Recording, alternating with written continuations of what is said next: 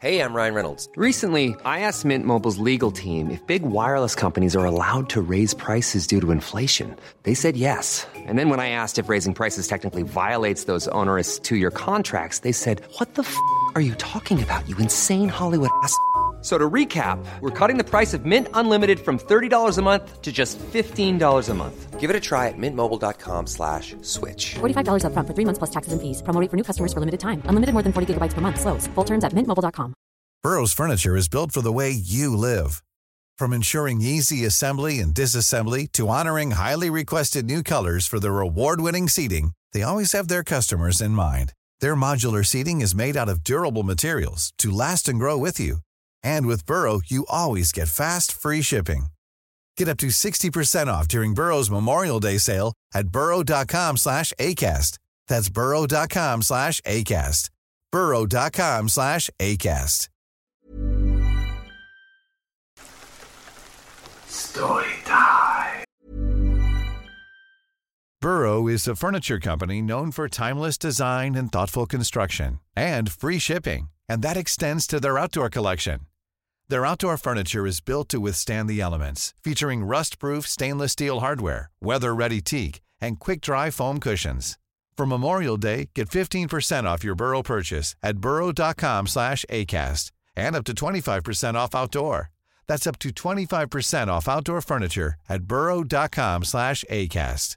If you thought the only way to get a more defined jawline with natural looking results was through surgery, think again. Juvederm Volux XC is a non surgical injectable gel filler that improves moderate to severe loss of jawline definition and can help you achieve natural looking results with little downtime. Even better, this improved definition lasts up to one year with optimal treatment. No maintenance required. Improve jawline definition for a smooth, sculpted look with Juvederm Volux XC. For important safety information and to find a licensed specialist, visit juvederm.com. That's J U V E D E R M.com. Not for people with severe allergic reactions, allergies to lidocaine, or the proteins used in Juvederm. Common side effects include injection site redness, swelling, pain, tenderness, firmness, lumps, bumps, bruising, discoloration, or itching. There's a risk of unintentional injection into a blood vessel, which can cause vision abnormalities, blindness, stroke, temporary scabs, or scarring. Talk to a licensed specialist to find out if it's right for you. Hey, it's Ryan Reynolds, and I'm here with Keith, co star of my upcoming film, If, only in theaters, May 17th. Do you want to tell people the big news?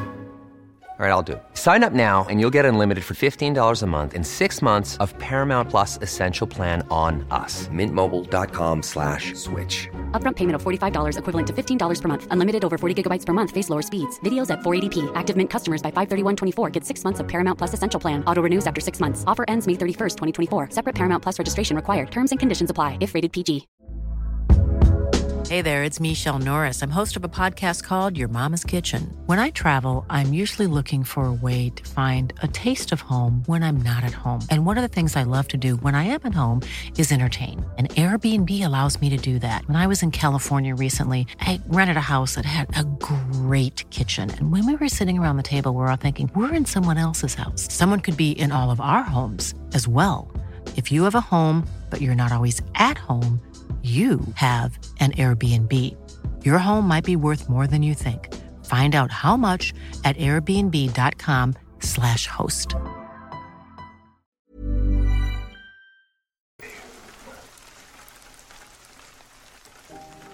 For several years, I worked as a government contractor, contracted by the Forest Service.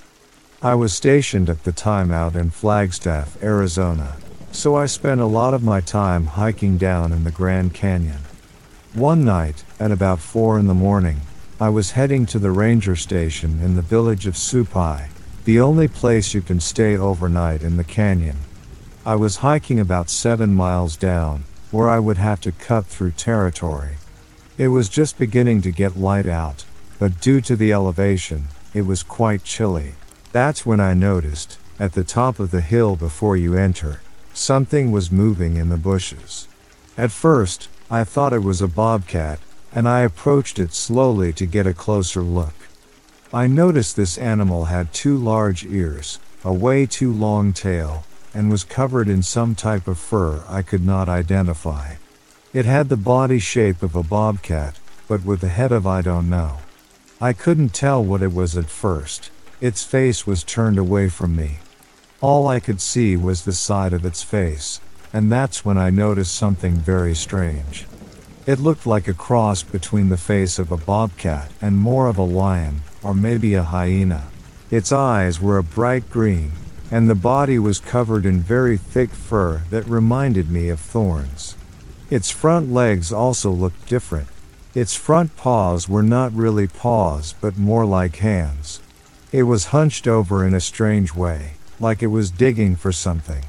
I froze there for a minute, trying to figure out what I was looking at, and it turned around to look at me. Did I see the elusive cactus cat that I'd heard so much about? A cryptid that is seen all around Arizona. My heart began beating out of my chest. For a minute, I thought about running away, but it only took one look into those eyes to realize this thing was not that aggressive at all.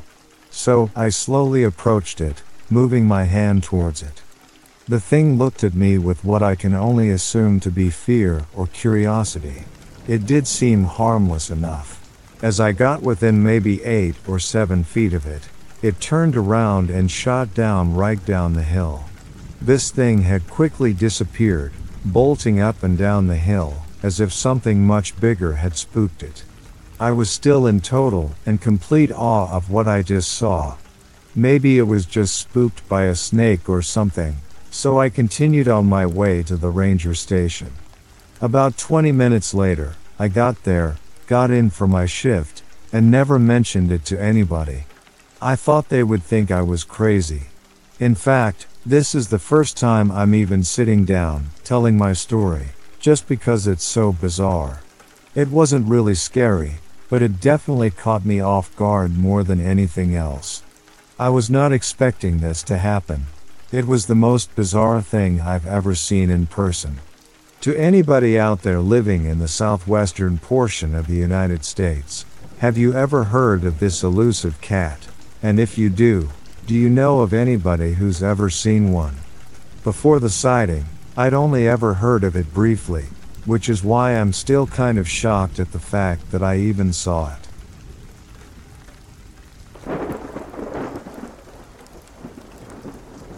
I live in California, and about 10 years ago, in the area known as Azusa near the canyon and the hills, there are new homes in this community.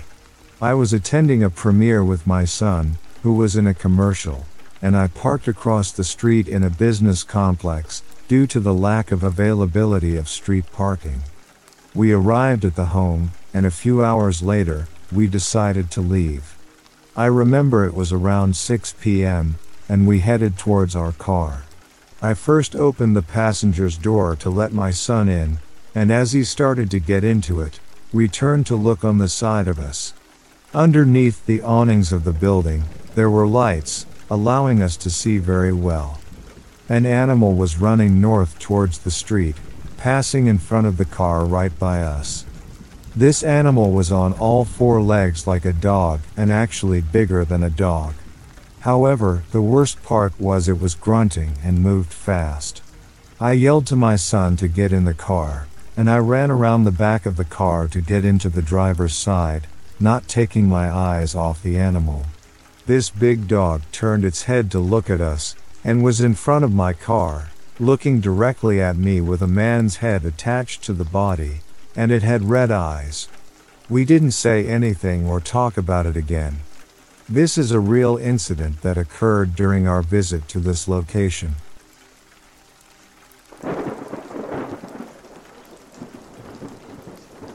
I don't like people much. Never have. As a young boy, I left my parents' home to become a park ranger in the Great Smoky Mountains because I thought it'd mean I could be in nature all day. I was a glorified janitor and tour guide for most of my tenure there. Nothing makes me angrier than some yuppie asking me, You know the closest gas station? I do, but I could give a shit less whether you find it. Or, You know any great stories? No, I don't. I lasted about two months before I was fed up with it, and left to find work that fit me better. I tried to be a fisherman since I loved to fish, but I hated it after five months. Nothing appeased my young mind, so I up and left society. With whatever money I had left, I bought as many tools as possible and went out into the woods of the Smoky Mountains. After some time, I found a beautiful clearing in the woods. Flat, covered my trees, and most importantly, miles from any town. It took me about a month to build myself a little cabin straight out of the little house on the prairie and plant some food so I could survive. I've been out here for God knows how long, maybe a decade. But every day is the same just how I like it.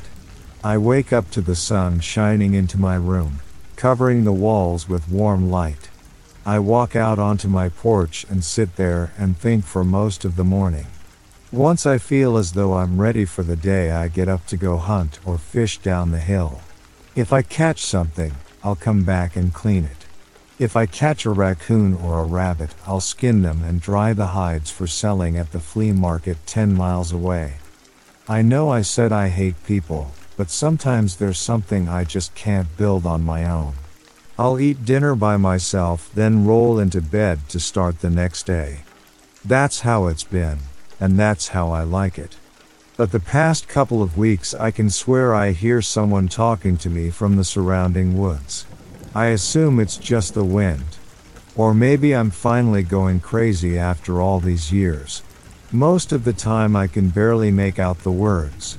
I know something is being said, but I'll only catch a few syllables here and there. It doesn't scare me one bit, but I just find it strange. Finally, last week, about five days ago, I heard my first full sentence. The woods are no place for a man like you. It startled me, that's for sure. It seemed to be coming from outside the house, near my front porch. I flung my wooden door open, almost knocking it off its hinges, and pointed out into the dark with my old Remington. You don't know who you're messing with, I shouted. My voice traveled through the trees, but nothing responded. Angry that someone may be on my property, I sat in my living room, gun across empty lap, for the whole night. I awoke in the morning startled by a loud noise at my feet. I had dropped the Remington onto the floor. My heart beat fast, but quickly subsided to its usual lub dub. My day was normal yet again. I decided I needed some more ammo, so I went into town and sold some skins to the locals, and made my way back to the cabin. Night rolled in, and I sat on my porch until the sun had long left my side of the mountain. It had started to get pretty chilly, so I made my way into the house and threw some logs into the wood fire stove and sat in my lounger. I tried my best to stay awake, but my head kept bobbing like I was listening to some old rock and roll as a young kid. I was seconds away from slumber when I heard something close to my ear. That gun isn't going to save you from us. My eyes sprung open, and I shot up out of my seat. Panting, I looked around the room and saw nothing. Heard nothing. I was so damned angry, I stomped my foot like a little kid and yelled, If I see you, I've got a bullet loaded with your name on it. I stormed off to my room and locked my door. I could say I wasn't frightened, but does someone who isn't scared clutch a rifle to their chest and stay up all night? I couldn't tell you. By this time I had been pretty sleep deprived and decided to stay in my cabin all day. The voices started to appear in the early evening before the sun went down. They increased in their frequency and volume. This land is not meant for you. It is ours, and we will rip it from your hands. We can see you. Only a matter of time before your skin and bones become dirt. At this point, I couldn't eat, drink, or sleep. I moved my chair to face directly towards the door and sat there. The night passed into day, and the voices taunted me. I never wavered. I never moved. Day rolled into night again, and I sat with my bladder full and my colon ready to explode. But I wasn't moving. The voices became so loud that I tried to cover my ears. It didn't help. They seemed to be coming from inside my head. All of a sudden they stopped around 10 p.m. All was quiet. Except for the light crinkling of leaves outside my cabin. Each crinkle came closer and closer by the second. Until the crinkling stopped and I could hear feet thudding on my wooden porch. I readied my rifle at the door and waited. The footsteps stopped in front of the door. Two knocks ran through the wooden door and to my ears. I pulled the trigger and a bullet traveled straight through the door. A heavy thud hit my deck, and I ran to the door and swung it open. On the ground lay a short, young man in a park ranger uniform. In his hand was a letter. I picked it up and brought it to my face to read it better. It was a notice of wildfires increasing in the area, and to let them know if I see any. I crumpled to the deck and wailed. The voices never returned.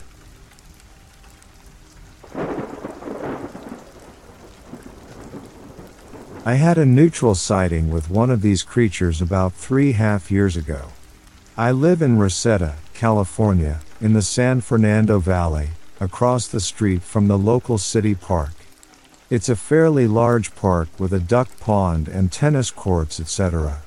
I was waiting at the bus stop across the street very early in the morning, around 4:45 a.m.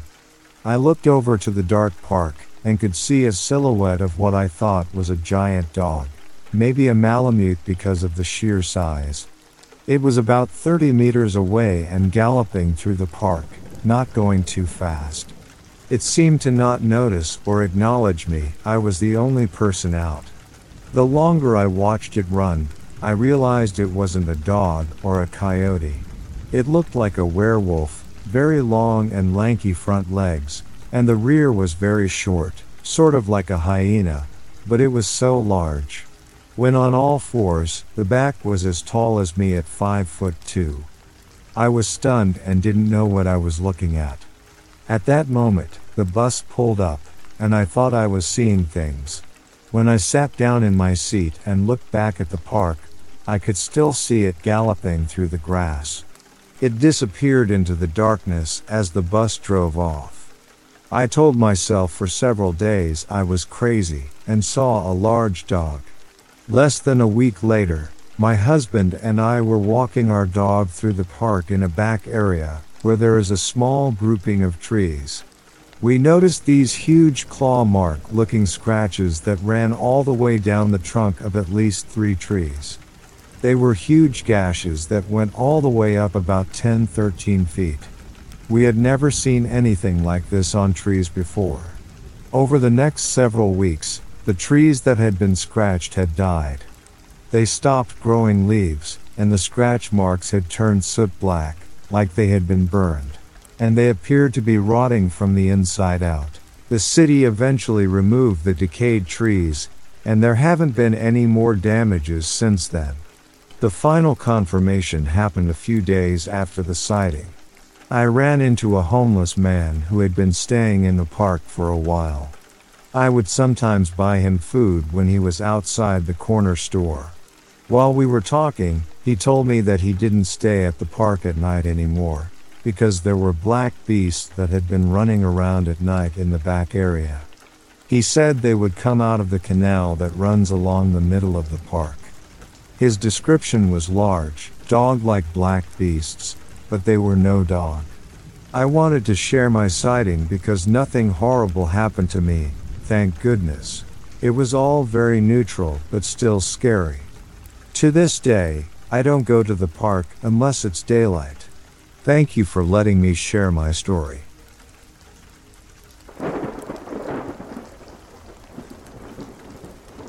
In the mid 1980s, my cousin and I saw this, I'd call it a werewolf.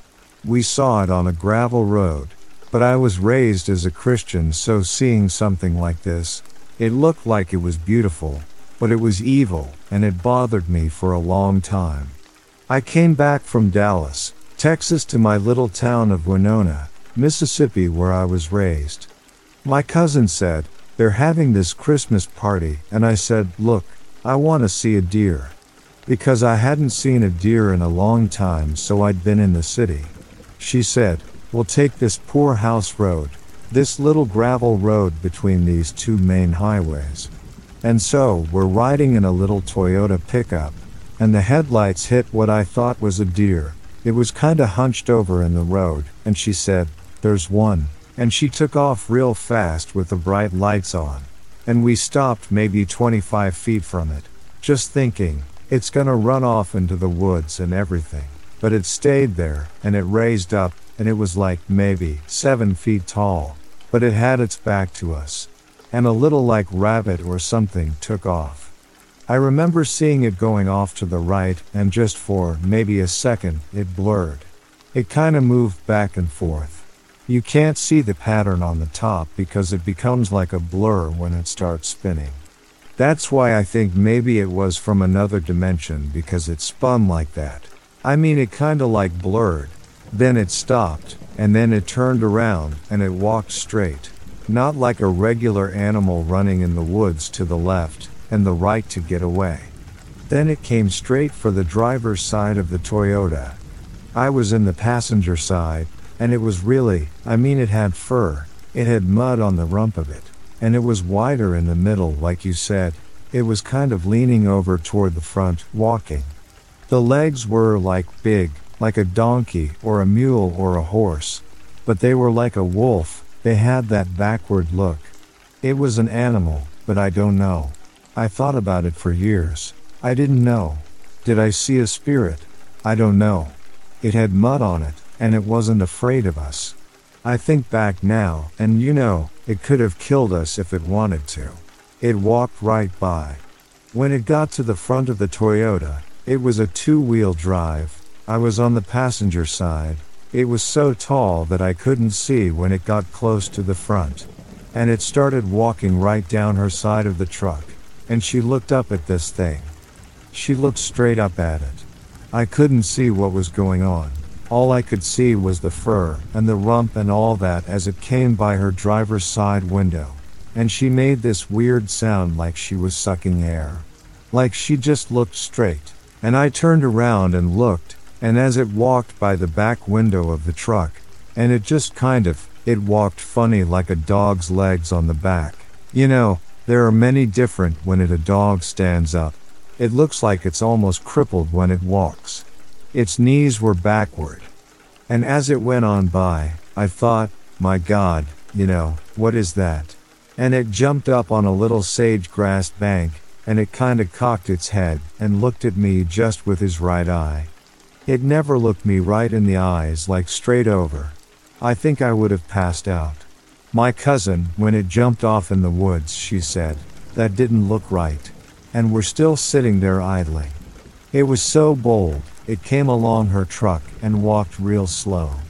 It wasn't running or anything like an animal, it just walked. It wasn't afraid, and I said, It looked like a wolf, and she looked at me and she said, So you saw the same thing I saw. She later went to the preacher, and she asked him, What was it? He said some people see demons, and some people see angels. But for years, it bothered me so badly until I started seeing sketches of it. I thought, okay, that's exactly what we saw, and it really helped me.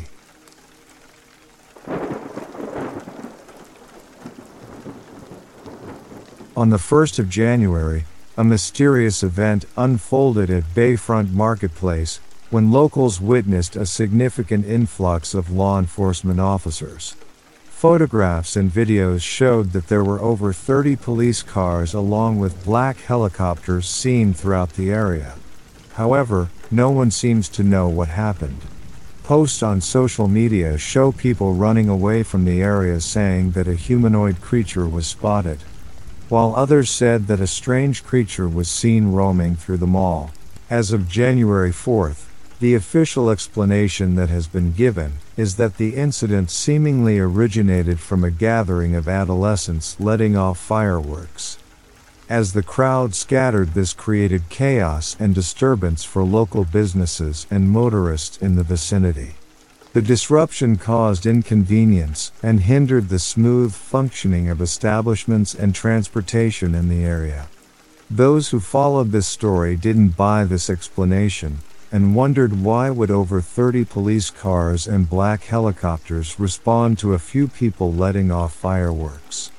One man by the name of John said that he thinks something is being covered up. While strolling along a bustling street lined with various shops and establishments, John's attention was unexpectedly drawn to something unusual. A humanoid, tall and slender, moved among the crowd, and it was at this point that people started to turn around and look. Initially, he disregarded it as a mere street entertainer, or someone casually dressed in an eccentric outfit.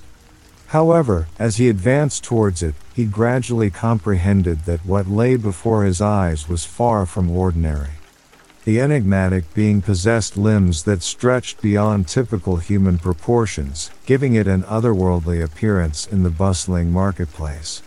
The creature's skin glimmered with an ethereal silver hue, reflecting the soft glow of the moonlight above amid a bustling crowd.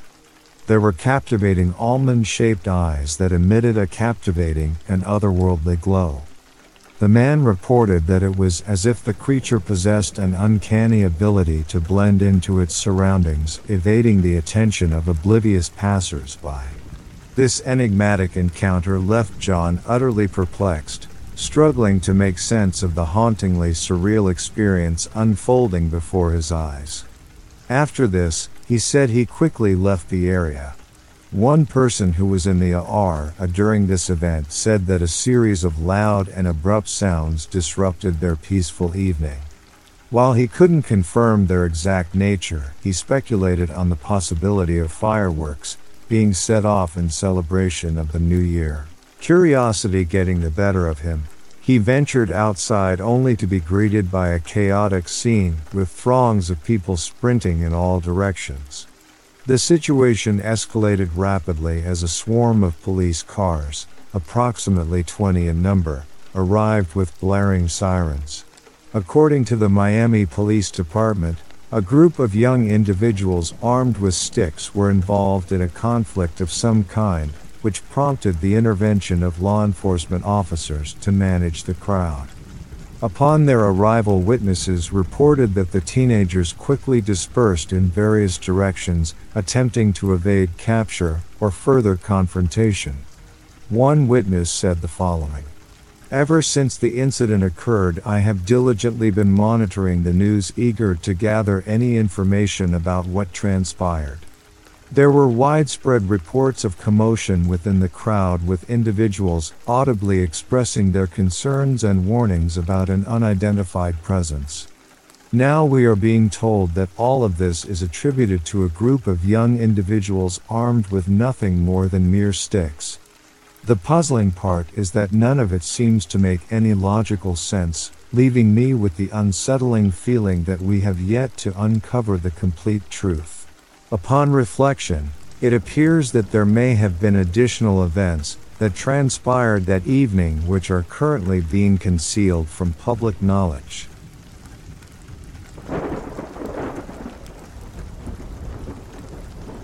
It was 2013. I just started driving a truck. I had just got my truck after being trained and everything. I drove from Milwaukee, Wisconsin to Cherokee, Alabama. I didn't drive straight through, but I got up early this one day to get my load there on time, and I was taking this load of paper, scrap paper to Cherokee, Alabama to a plant that makes Kleenex. So I had gotten up early to finish out my load so I could get there on time. I drove probably 8 hours or something like that. Got my load delivered, picked up an empty trailer, and got a hold of my dispatcher to find out what he wanted me to do next. He didn't have any work for me, so I said, I'm gonna go lay down for a little while. So I went to a little truck stop that was just down the road. Took a nap. Got up and decided to have some lunch. Got some lunch, and while I was eating my lunch, I decided to get my next load, which was in Decatur, Alabama, which was probably an hour away or something like that from where I was in Cherokee. Maybe a little more or a little less, somewhere in that range. So I went to pull out on this road, and there was this big black truck, all lifted up, all jacked up and everything, a pickup truck. So I thought I'd let him go first because he was moving. So when he passed, I pulled out and I got the whole truck straightened out. There's a 72, two lanes are going one way and two lanes going the other way, divided by medians between them, and then trees. You're kinda driving through the woods. Trees on both sides of the road. If I had to guess, it was maybe 50 yards from the trees to the trees, maybe a little more. Something like that.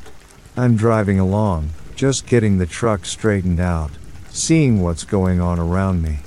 All of a sudden, out of the woods to my right, this thing came running. And it was fast. Fast, fast. I don't know what it was, but I know it was fast. So fast that I couldn't really tell you what it was. But I tell you this, it made that clearing from the woods to the road, which I could tell you was a good sized clearing. It made that clearing from the woods to the road in about, at most, 10 steps. That's how fast it was going. That's how big strides it was taking. But anyway, it crossed out in front of the road, and that big black truck in front of me. I don't even know if he knew that he hit it, but he hit it. Hit it right in the hip, and turned it around, twisted it around, and it fell in a ball on the shoulder. The guy didn't pay any attention to it.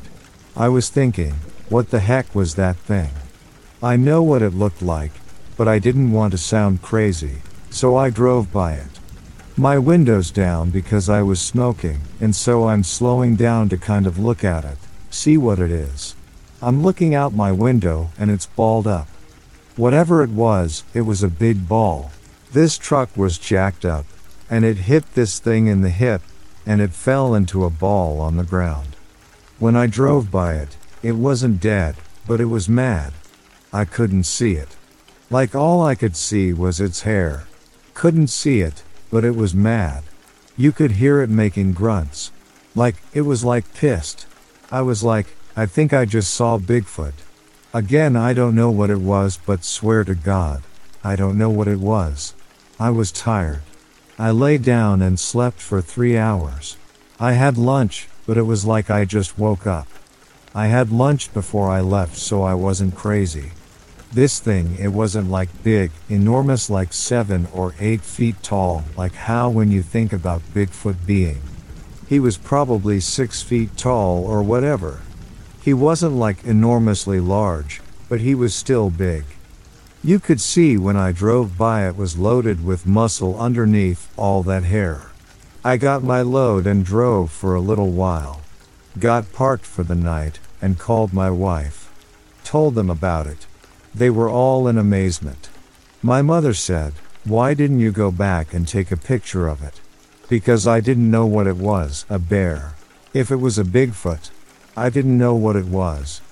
All I knew was that it was mad, and I wasn't going to figure out what it was in case it ripped me in half. I got home that weekend. We had a big party because my sister in law had just graduated from nursing school. So we all went out to dinner. Me, my brother, my family, with her family and everything. We're kinda close with her family, so I told her dad about it, and he said that was a bear. I've never seen a bear other than like at the zoo or on TV. So maybe it was a bear, but when I think of a bear, I don't think of a bear as running on its hind legs. When a bear gets up on its hind legs, it's more for an intimidation type thing. I see him taking a couple of steps, but I don't see them full out sprinting, running, and I always think of bears' hind legs, at least in my head, being a little stubby kind of legs. This thing was fast, and it had big, huge, like normal people's legs, but it had big, long arms. It took that stride in like 10 steps before it crossed the road, and then crossed the road in like two. That's my story of Bigfoot. I don't know if it was Bigfoot. I don't know what it was. All I know is that it freaked me out. I told my wife about it that night when I got parked. She looked it up, and there have been all kinds of Bigfoot sightings around Decatur, Alabama, so maybe it was Bigfoot. I don't know, but I thought it would be a cool story to share with you. I'm pretty sure I saw Bigfoot. I don't know, but I'm pretty sure. That's all that I know.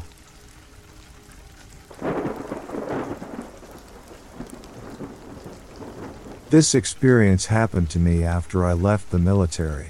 I was hunting near Mount St. Helens, Washington. This is my first trip back, and I wanted to get in some elk hunting. I was so excited to be back home and able to go hunting, which I love. My hunting partner was not able to go with me on this trip, so I was going to make a solo trip, which I've done many times before. I knew the area well enough and was prepared for what it would present. I always take at least three days worth of provisions when hunting and survival gear in the way of extra clothing, poncho, matches, fire starter, and other essential items in my backpack.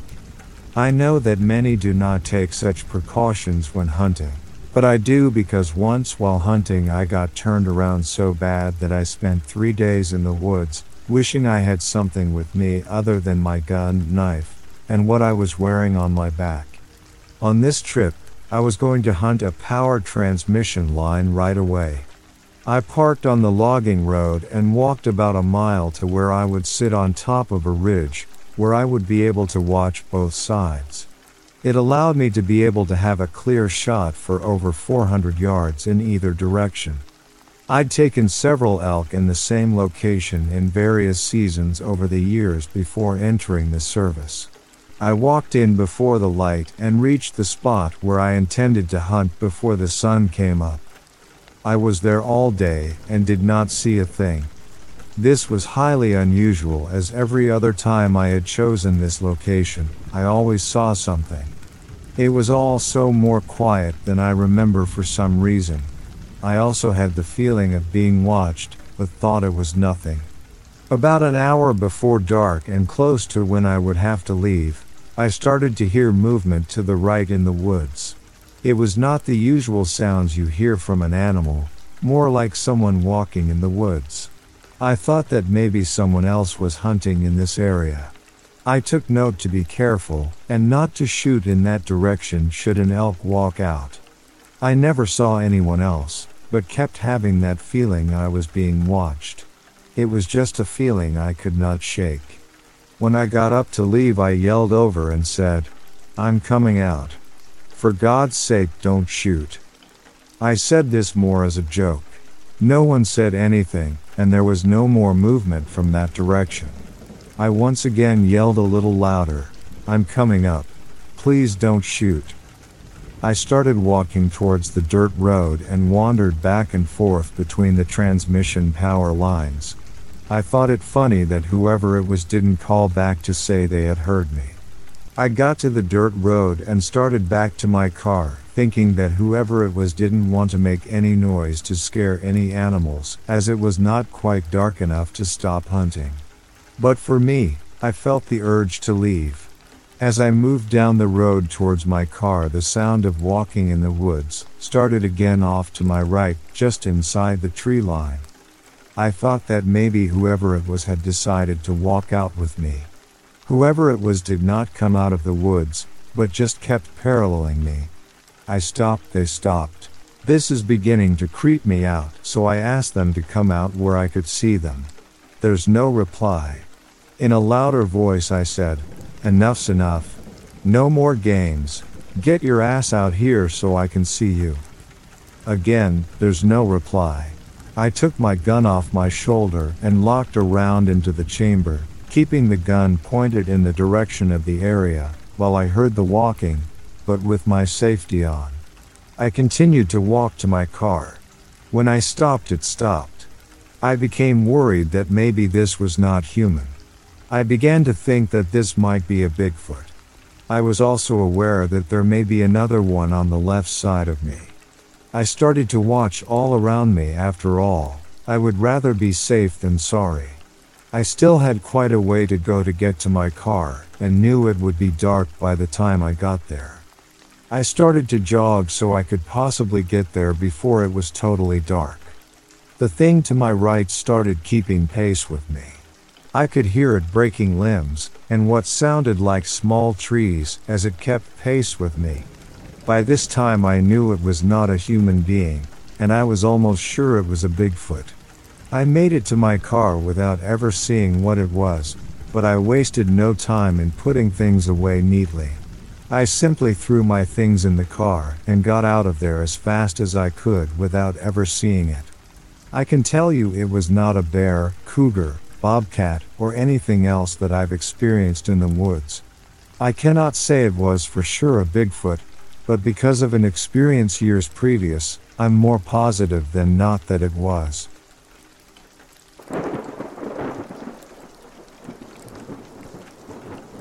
I had an experience last winter that I still can't explain. I live in Oceanside, New York, which is along the south shore of Long Island, about 50 minutes outside of Manhattan. Typical suburbia, I live in a townhouse gated community, situated about three miles from the Atlantic Ocean, so it's usually warmer than the rest of the state and sees little snowfall in the winter. I'm a sales engineer, age 59, divorced, and share this large two level apartment with a fellow divorcee, a 60 something year old guy named L. Think. The odd couple would best describe the scenario. My bedroom faces south, with a large bay window 5 by 8 that I use two sets of blinds, one being a blackout blind that lets almost no light through, and if it does, it's usually just a sliver of light from a passing car coming through from the edges. L has the master about 30 feet down. Small details are big surfaces, tight corners or odd shapes, flat, rounded, textured, or tall. Whatever your next project, there's a spray paint pattern that's just right. Because Rust new Custom Spray 5 in 1 gives you control with five different spray patterns. So you can tackle nooks, crannies, edges, and curves without worrying about drips, runs, uneven coverage, or anything else. Custom Spray 5 and 1. Only from Rust Planning for your next trip? Elevate your travel style with Quince. Quince has all the jet setting essentials you'll want for your next getaway, like European linen, premium luggage options, buttery soft Italian leather bags, and so much more. And is all priced at 50 to 80% less than similar brands. Plus, Quince only works with factories that use safe and ethical manufacturing practices. Pack your bags with high-quality essentials you'll be wearing for vacations to come with Quince. Go to quince.com/pack for free shipping and 365-day returns. Down the hall, and his room faces north, with a big double sliding door onto his terrace. Last February, we actually had a moderate snowstorm that started late afternoon and went on well into the night. Around 3 a.m., while laying in bed yet still awake, I heard a few loud rolls of thunder outside, which I thought was pretty weird for a snowstorm, but chalked it up to some release of energy that the storm probably had. I got up and went across the room, stood in front of my dresser taking a sip of water, totally in the dark, as I know the room. The next thing I know, the entire room lit up with the most absolute bright white light I have ever seen. It lasted a solid 3-4 seconds, and then cut out. It literally filled the room, illuminating everything with no shadows. I immediately considered it to be lightning. But with the nightshades blocking everything, no way lightning would have been more than a sliver off to the side. And more importantly, lightning doesn't last anywhere near that long, let alone be so solid. It was almost as if someone turned on a light switch, looked around for a few, and then shut it off. Weird. It was like a scene from Star Trek TNG, when the bridge gets scanned by some alien probe, and everything goes white long enough to make an assessment. That was the entire event. The next morning over breakfast with L, I mentioned, did you happen to see any kind of bright white light late last night? Now L is many things but sorta two dimensional, has no interest in the UFO phenomena, and doesn't believe in ghosts or God or anything. No ability to discuss those subjects, even ridicules me for my beliefs in these things, despite all the recent media attention and partial UAP disclosures. But this time, he went, Oh my god, yes, I saw that. It filled the room from the inside out. What the hell was that? So that confirmed I wasn't imagining this event, and left me wondering more as this happened in two rooms separated by some distance, and each facing in opposite directions. If I had to guess, I'd say we were scanned by something or someone.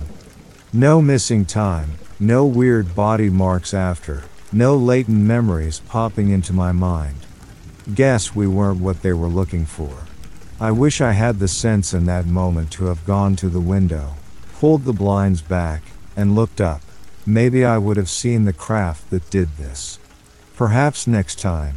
I have always been keenly into the UFO subject, going way back to sightings when I was a little kid. And I have seen various things over the years that I don't need convincing it's all real. I love looking up at the sky and checking for our celestial visitors, and usually see something at least once or twice a year.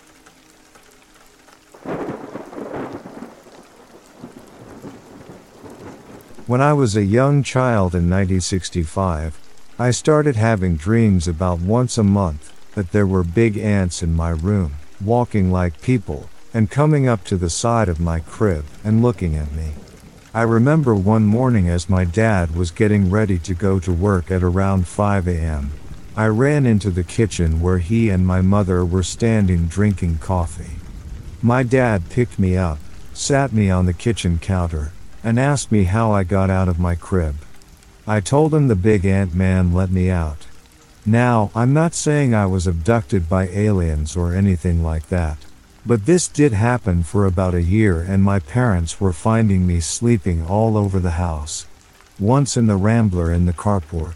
So they started tying me down at night in my crib. I don't ever remember getting out on my own, or anyone else letting me out except for the one time. I'm in my 50s now and I remember this clearly, but I would never say that I thought I was abducted by aliens. Some of the circumstances could suggest a possibility of it. As soon as you even mention in seriousness that you have a feeling, or that you know you have been in contact with beings not of this world, you are going to be labeled as crazy or a weirdo, and life can become even harder for a person living with this kind of thing.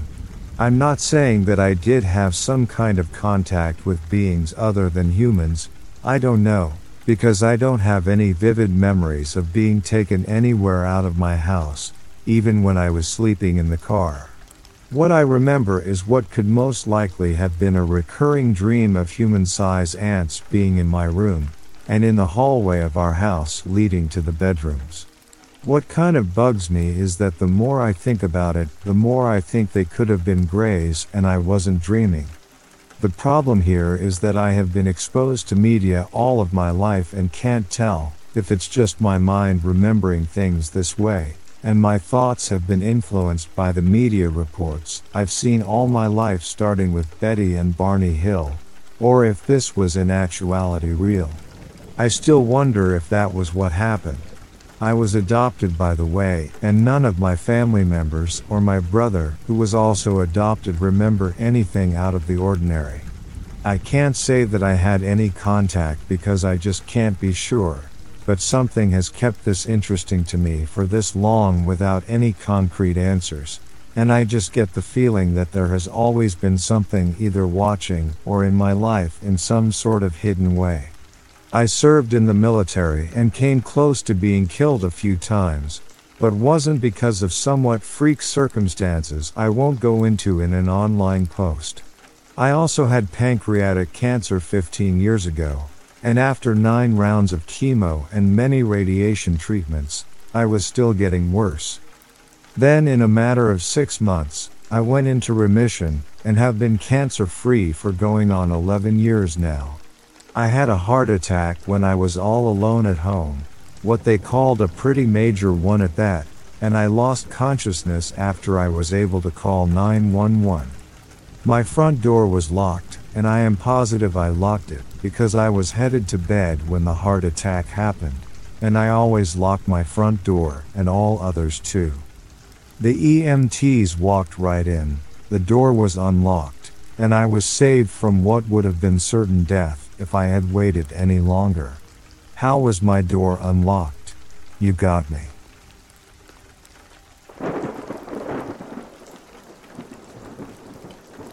Wyoming's a strange place, vast and empty, yet filled with ruthless wildlife and nature.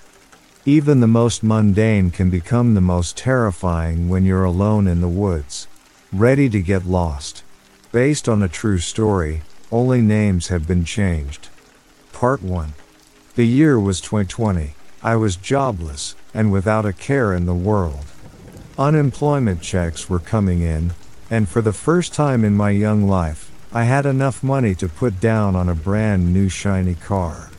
I went to the dealership and pretty much chose the first car I saw, a 2008 RAV4. Mind you, I know it's not a brand new car, but to me it was a car made of solid gold.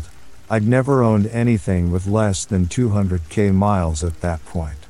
It was freeing to buy a brand new car with no problems.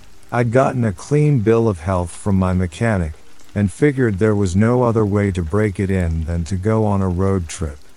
My old friend had been car camping across the US at that point, and we made a plan to meet in Wyoming for my first real outdoor excursion. I packed a sleeping bag, a tent, and any other gear I could fit and drove my way out to the Medicine Bow National Forest to meet my friend.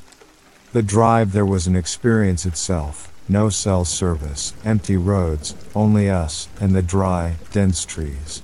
It was nearing the middle of June as we drove our rigs out into the middle of the forest. Giant snowdrifts still lay on most of the dirt roads, making some entirely impassable. But the glacier lilies and grape hyacinths were slowly peeping their heads out, and the blades of fresh green grass crept through the patches of ice and snow. The forest was still reawakening from its chilly slumber, and it made the whole landscape that much more ethereal. The birds were singing, the bugs beginning to buzz after a long winter. We drove through the trees, north, as far as we could, passing through large swathes of burned scar that became more and more apparent as we pressed on. The landscape was still beautiful, but there was something unnerving about those dead trees, and the way they creaked in total silence. Light started to fade, and we landed in a camp spot that was partial burn scar, most likely from a fire decades before. The singed trees gave way to a breathtaking view of the alpine mesa. We lit a small fire and set up camp as we caught up with each other's lives. It was pitch dark as we sat over the campfire, roasting brats and laughing over old memories, when I saw it. It started as a sliver of light on the horizon thin, but bright. It looked like a car that had its brights on far, far away. But the thing was, we were on one of the last accessible roads. There were no other roads that direction, only dead, fallen trees for miles. But the light got brighter. What is that? I finally exclaimed. My friend looked over his shoulder, and was just as bewildered as I was. It was so bright, and it appeared to be coming closer and brighter. Suddenly, the thought of a forest fire flashed through my mind. I'm sure the same idea went through my friend's head, as we both locked eyes shot up from our seats. The light was captivating, hypnotizing almost. But time was short. We scurried around the camp in a frenzy trying to track down our things. The light became larger and brighter. I had never seen anything so bright in pure darkness before. As it grew in size, so did my fear. Was it another camper driving aimlessly through the forest? A fire? A bomb, the end of the world. In a strange moment, we both stopped and looked towards the light. The sliver had turned into a blinding cascade of light, and it grew. The trees around us lit up, and their strange, scraggly shadows were cast down upon the ground. We looked onward, bathed in the light of this great, bright thing. What was it? With the silence, up it crept. That was when we realized. It was the moon. A full moon. The fullest I've ever seen, I'd say. We laughed hysterically as the moon rose, teasing ourselves for getting so paranoid. Spirits returned to normal as we settled in for a chilly night of sleep. To this day, I've never seen a full moon so big and so bright as the one that evening, and I think it's pretty silly for one person to mistake the moon for a forest fire. But for two people to do it, that's a little bizarre. Maybe it was a warning, a foreshadowing of strange things to come. At least, maybe that's how I should have seen it at the time if I'd known what lay ahead of me. Part 2. It was a chilly June morning. I awakened with a slight mist on my breath and wiggled out of my sleeping bag. We couldn't have gotten off to a better start. It was a beautiful early summer day. The sun was shining with only a few small, puffy clouds speckled across the big blue sky. My friend Sam, as we will now refer to him, and I packed our remaining gear, and got back on the rough back roads of the Medicine Bow National Forest. Today we were heading even more north, to a large but secluded reservoir in the middle of the forest. We had lost most of our Google Map data as we'd gotten further in, and both of our cars were without GPS or touchscreen. But as I'd learned from my former analog camping escapades, you just gotta look for the big brown signs, and that'll usually lead you the way. I didn't think twice about not having a physical map with us, hindsight's 2020. It was strange having the roads all to ourselves. You would think the place would be infested with four wheelers and happy campers, but the mix of the 2020 pandemic and an extra wet winter left scant others on the trails. The further we went, the less people we saw, until eventually, we hadn't come across another person in several hours. The roads had gotten progressively worse as we drove on. Large, muddy ruts turned into slushy potholes that would explode into a rainbow of ice shards with each tire rotation. I followed closely behind Sam's 4Runner, rolling along in my stock summer tires as best I could in the ever deepening snow. But there came a point in the road where even Sam second guessed getting across. There were a few logs lodged into the drift to help with traction. Even so, it was still a good three feet of slushy, wet snow. Sam approached cautiously, but with a few spins of the tires, he made it across the drift. Now it was my turn. Call it stupidity, inexperience, what you will, I was determined to make it over that damn pile of snow. I didn't want to come off as that fearful little girl that couldn't do tough outdoor shit. And so once Sam was across, I put the pedal to the metal and gunned my little RAV4 across the snow. I heard my car revving and groaning as I pushed on, only to come to a sputtering stop in the middle of the snowdrift. Tried as I might, I couldn't roll forward, I couldn't go back, my car had sunken into the soft snow, and I was stuck in the equivalent of cold quicksand.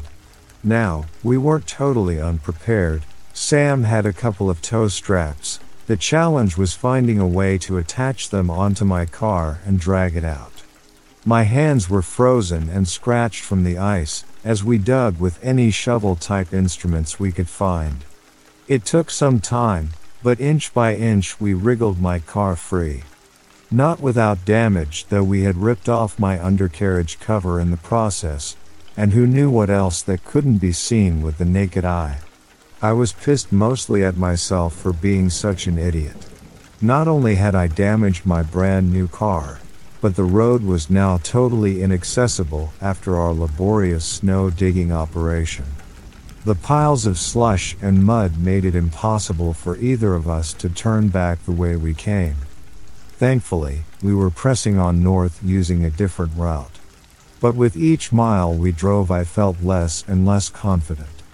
If there was this big ol' snow pile on one of the main back roads, who's to say how the other roads would look further on? We arrived at the reservoir by mid afternoon, hungry and irritable. Our thoughts soon melted away with the summer sun and waterside views. The reservoir wouldn't officially open for the season due to pandemic, so we were met with empty beaches and the soft sounds of the waves on the shore. It was very peaceful and very much needed after spending the last few hours digging my car out of the cold snow. Little did we know, there were clouds on the horizon, dark ones. The white puffballs of the morning had turned an ominous black, and a chill wind had swiftly picked up. Something was coming. Part 3. We sat on the beach for what seemed like ages, simply absorbing the last 24 hours.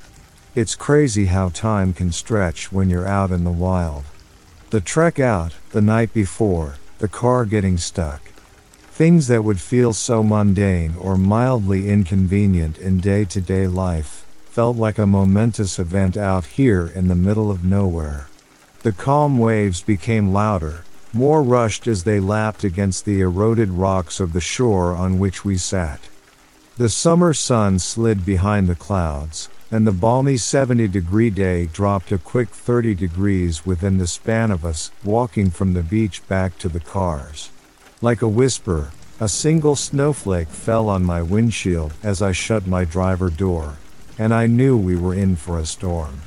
As a Colorado child, I was raised to laugh in the face of snow, especially in June. But our measly storms were no match to those of Wyoming. The few flakes fattened and fell in large clumps as we traversed our way into the trees. Our route out was to take less than an hour and got us just outside the small town of Centennial. Maybe if we went quickly, we could outrun the storm. Maybe if we're lucky, we could find a little hotel for the night and wait out the cold weather. Optimism is futile in the wild, practicalism is a much better option. We drove on, and the snow got worse. I squinted and white knuckled my wheel while I navigated the rutted road that was coated in fresh powder. Sam was only a few feet ahead of me, but I was having trouble keeping track of him. When heavy snow falls that fast, it's like trying to stare through the static on a television. It had been just over an hour when Sam came to a sudden stop. It took me a second to see why, but smack dab in front of us was a snowdrift on the road that was at least 10 feet tall. Our way out was impassable. It snowed harder, Sam ran out from his car to my window. We had to make a plan, and fast. We had no GPS, no maps, no cell phone service, and zero way out in the middle of a summer blizzard. By which we were completely unprepared for. Our best bet was to head back towards the reservoir, but even now that was an hour away, and all of the already foreign roads were now covered in a blanket of snow. We did our best to retrace our tracks, but were losing daylight fast. We'd go down a road, certain it was the way back, only to be met with a dead end or snowdrift. Over and over we'd try a road, dead end, and turn back around, bringing my gas tank down to less than half full. Finally, with a stroke of luck, we found a familiar looking clearing with a road that we were pretty sure would take us back to the reservoir. It was almost dark, and the snow was now impossible to drive in with my summer tires. So, knowing we were possibly on the right track, we finally pulled off to make camp. As I put my car in park, I looked out the window onto a group of nearby moose stampeding through the clearing. The snow swirled around their black silhouettes as they pounded towards the forest. The silence after was deafening. We were all alone out here. As you would imagine, we weren't expecting a winter storm in the middle of June, and I wasn't prepared for it either. Back then I was still relying on a Walmart camping setup, and that was maybe good for sleeping in the 40-50 F range. The heaviest jackets I had were a sweatshirt and a raincoat, no gloves. My cheap butane stove barely lit in the cold temps, and food supplies were dwindling fast. I couldn't keep my car running for heat, because we had no extra gas and no idea how long it would take to find a new route out to asphalt. But cold set in, then reality. I felt broken as I started to shiver.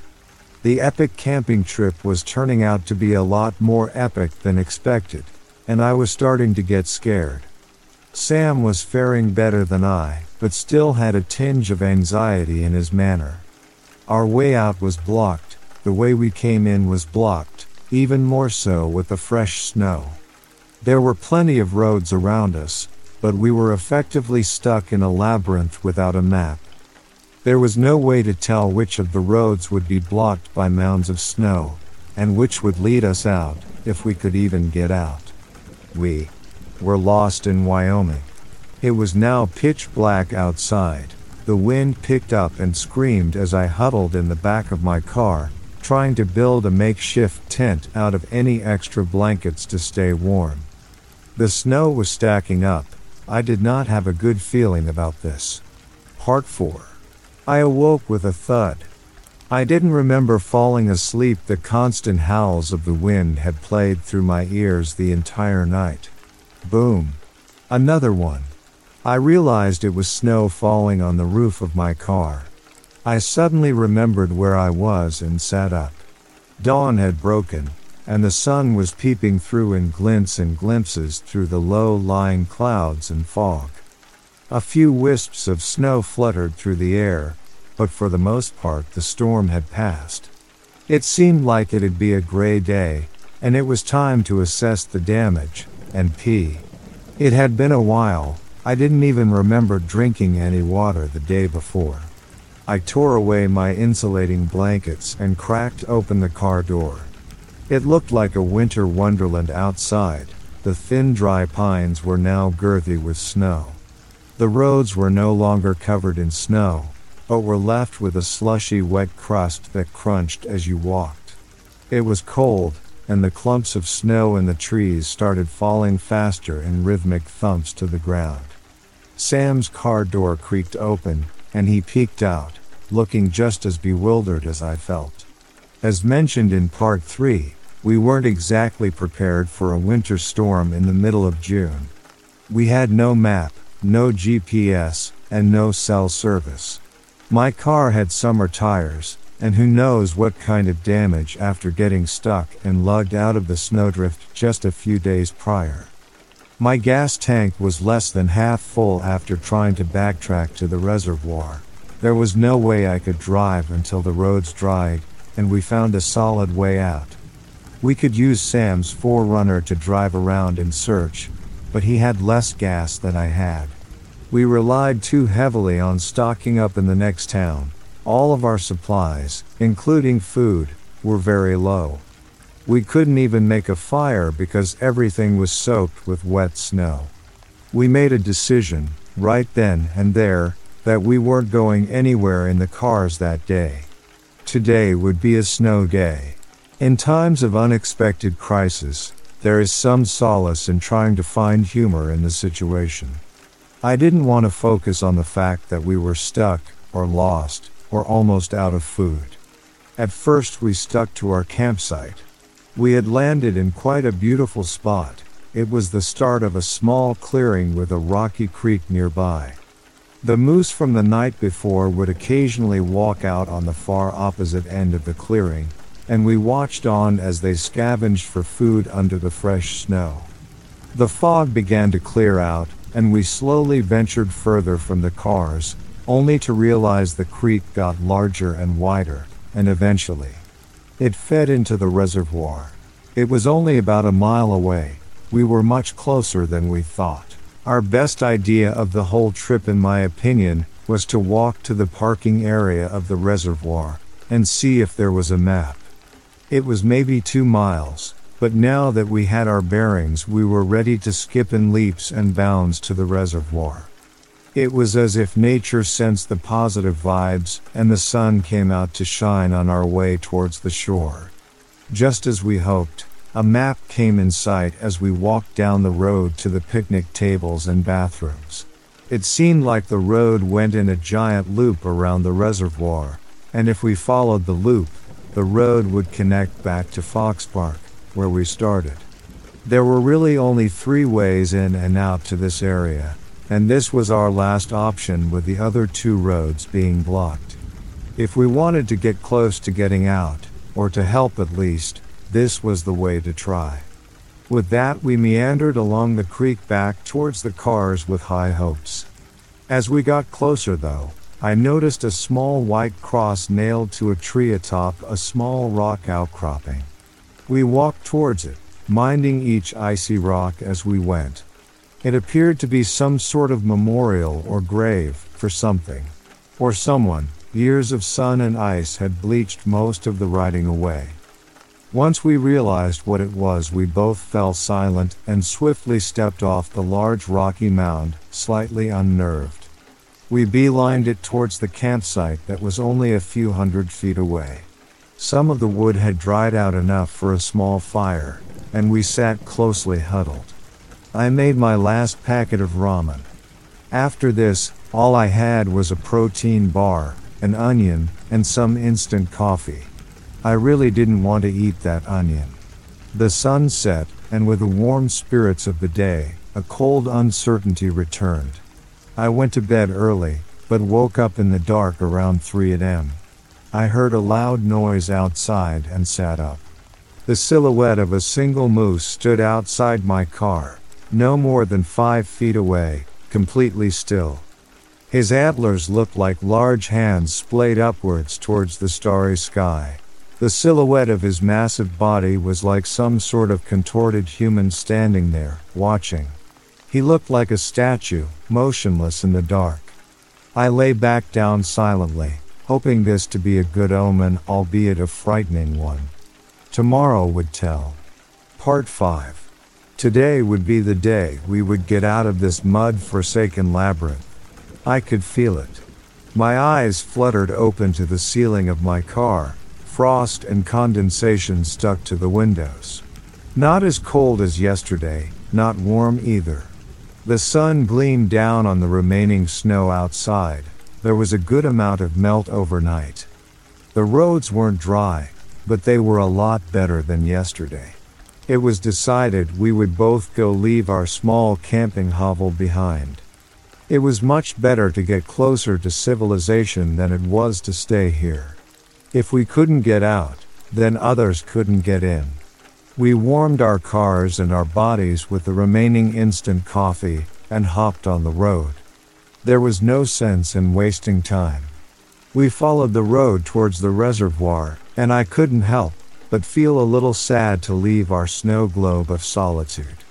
I don't know if it was the isolation or the sheer intensity of everything that had happened and could potentially happen in the next few hours, but part of me just wanted to stay in that spot forever.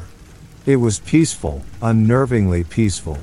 Just as we passed the bullet ridden stop sign to the reservoir, I saw two moose far across the clearing, standing there motionless, staring in our direction. I felt like they didn't want us to leave, like we were some new entertainment for them after the long months of winter. The reservoir came into our sights, and we headed straight, heading past the parking lot in mere minutes compared to our 45 minute walk there the day before. It had seemed like such a journey of survival only 24 hours ago, wondering if we would find a map, a way out. Now it was just another blip on the screen of memories. The road began to branch off like a tree, endless openings to unnamed roads leading to who knows where, everything was hidden by the trees. We did our best to follow the small brown number signs and veered left along the reservoir edge. I was hopeful, elated even when I saw us winding our way closer and closer to the dam far off on the other side. I could almost taste a fresh gas station breakfast burrito. Just as we were approaching the final set of curves, the unthinkable came into sight. We had dealt with mud, snow, but the last thing we planned for was trees. And right there in the middle of our route was a large group of dead fallen pines. We had a saw and an axe, but it would have taken literal days for the two of us to hack and lever those trees off the road. Trust me when I say we seriously considered spending the rest of the day hacking through those trees, but it would have been futile. Our final way out was blocked. We had no choice but to turn back. To say I was upset was an understatement. I was cold, tired, hungry, and very low on gas. But with each passing mile, the thoughts of abandoning the cars to walk to help became more of a reality. From the map at the reservoir, it had only shown three routes in and out of this area, and we had now found all three to be blocked. We hadn't seen signs of another human in days. We weren't left with many other options. But once again, we had to make a new plan. It was now turning truly into survival, and if we went on in both cars, we both risked emptying our gas tanks and ending up further into the forest if we ventured on. If we left one car, we could use the other to explore some of the infinite amounts of back roads that surrounded us. But as was the challenge in the days before, we didn't know which would be blocked, or if any would lead us out. We finally decided that our best bet was to go back to the reservoir, back to the initial way we came in, and spend the rest of the day shoveling away as much snow and ice as we could to get through. It was not a promising plan, but was better than trying to saw through hundreds of pounds of logs, or wasting more gas and getting more lost. The drive back around the water's edge was not a pleasant one. The positive and nostalgic vibes I had woken up had evaporated. It was a hard lesson learned, to not get too set on one plan in a survival situation, because more often than not, the plan will not go according to plan at all. We approached a crossroad that would take us back the way we came, and I rolled down my windows to bring in some fresh air and clear my mind. And then I heard something, very faint over the rumbling of our car motors. Zoom. A flash of red sped by us. Zoom. Zoom. Two more. It was a gaggle of ATVs driven by some old men in ratty old sweatshirts, ripped jeans and trucker hats, going in the opposite direction of the reservoir.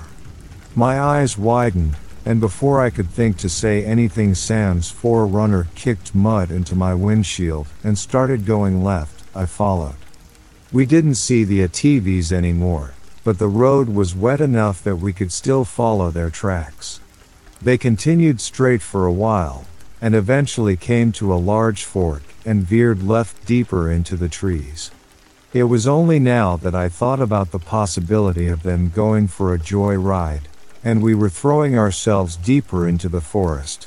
But if they had experienced anything like us, 90% of the roads out here were impassable. And if they had to turn around, it seemed like there was no better help to get out than some backwoods Wyoming folk. We drove on, and the snow drifts around us dissipated. The mud slush road was now mostly dry save for a few water filled potholes.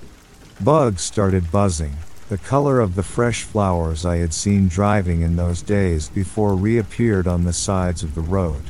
And finally, a cabin. I wanted to scream with joy, just as we passed a few more cabins, my phone buzzed. For the first time in days, I had service. Sam and I stopped for a brief moment to indulge in our phones. There were a few texts from my mom, but I had told her to expect not hearing from me for a few days as service in Wyoming can be hit or miss. Little did she know. A few Snapchat notifications were listed on my screen too. But for the most part, everything seemed entirely normal, and it was just another unremarkable June day. Finding cell service didn't solve all of our problems though. We were both at less than a quarter of a tank by now, and doubted we could get to Fox Park and Centennial with what was left. Cautiously, we decided to drive on the back roads to the small town of Albany, and on to the closest gas station in Centennial, it cut our miles in half. We made sure to take plenty of screenshots of the route map, something we half chuckled that we should have done days before. The roads were now bone dry as we drove on, the temperature rose significantly, and for the first time in days, I was hot. My windows were rolled down and I invited in the warmth and sounds of the cheerful summer birds. The road descended slowly into a large valley that could be caught in glimpses through the thinning trees, and eventually, a small town came into view. Albany. We slowed to a rolling stop as we saw sleepy locals ending their days in the surrounding houses. Neighbors were chatting on the sidewalks with their dogs happily distracted by the bountiful wildlife that had re-emerged after the cold storm. I laughed as the dusty asphalt of a real road came into view. It was the first I had seen in days. My shoulders relaxed as we drove on and picked up speed, flying towards the gas station as fast as we could. It felt good to know where we were. We were no longer lost in Wyoming. We were on the road again to new destinations and new adventures. The only remaining evidence of our passings, there were the settling dust on the old rutted backroads of the Medicine Bow.